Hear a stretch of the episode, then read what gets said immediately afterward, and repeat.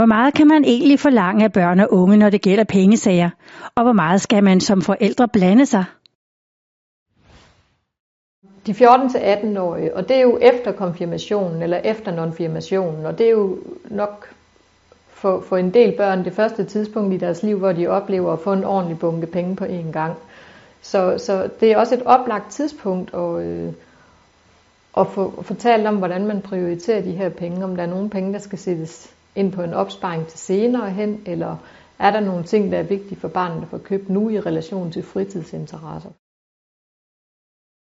Når barnet bliver 14 år gammel, så kan man godt overveje, om man skal ændre i den kategori, der hedder lommepenge. Nu har barnet måske fået lommepenge, siden det var 6 år gammel, og man har øh, aftalt med barnet, de lommepenge, du får, de skal bruges til det og det, og så betaler vi de andre ting.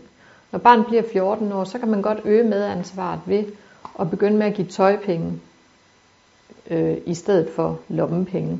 Og så skal de tøjpenge, så er det et større beløb, det er måske 800 kroner om måneden, og så siger man til, til sit unge menneske på 14 år, nu får du 800 kroner om måneden, og, øh, og så, er det, så er det dit ansvar at forvalte de penge, og jeg hjælper dig med det.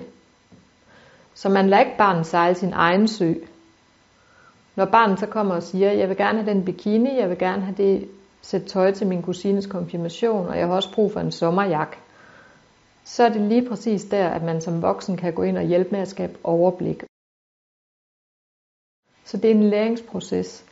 Man skaber en læringssituation for sit barn ved, at det får tøjpenge, og man kan hen ad vejen følges med det af den vej, der hedder, hvordan prioriterer jeg mine penge.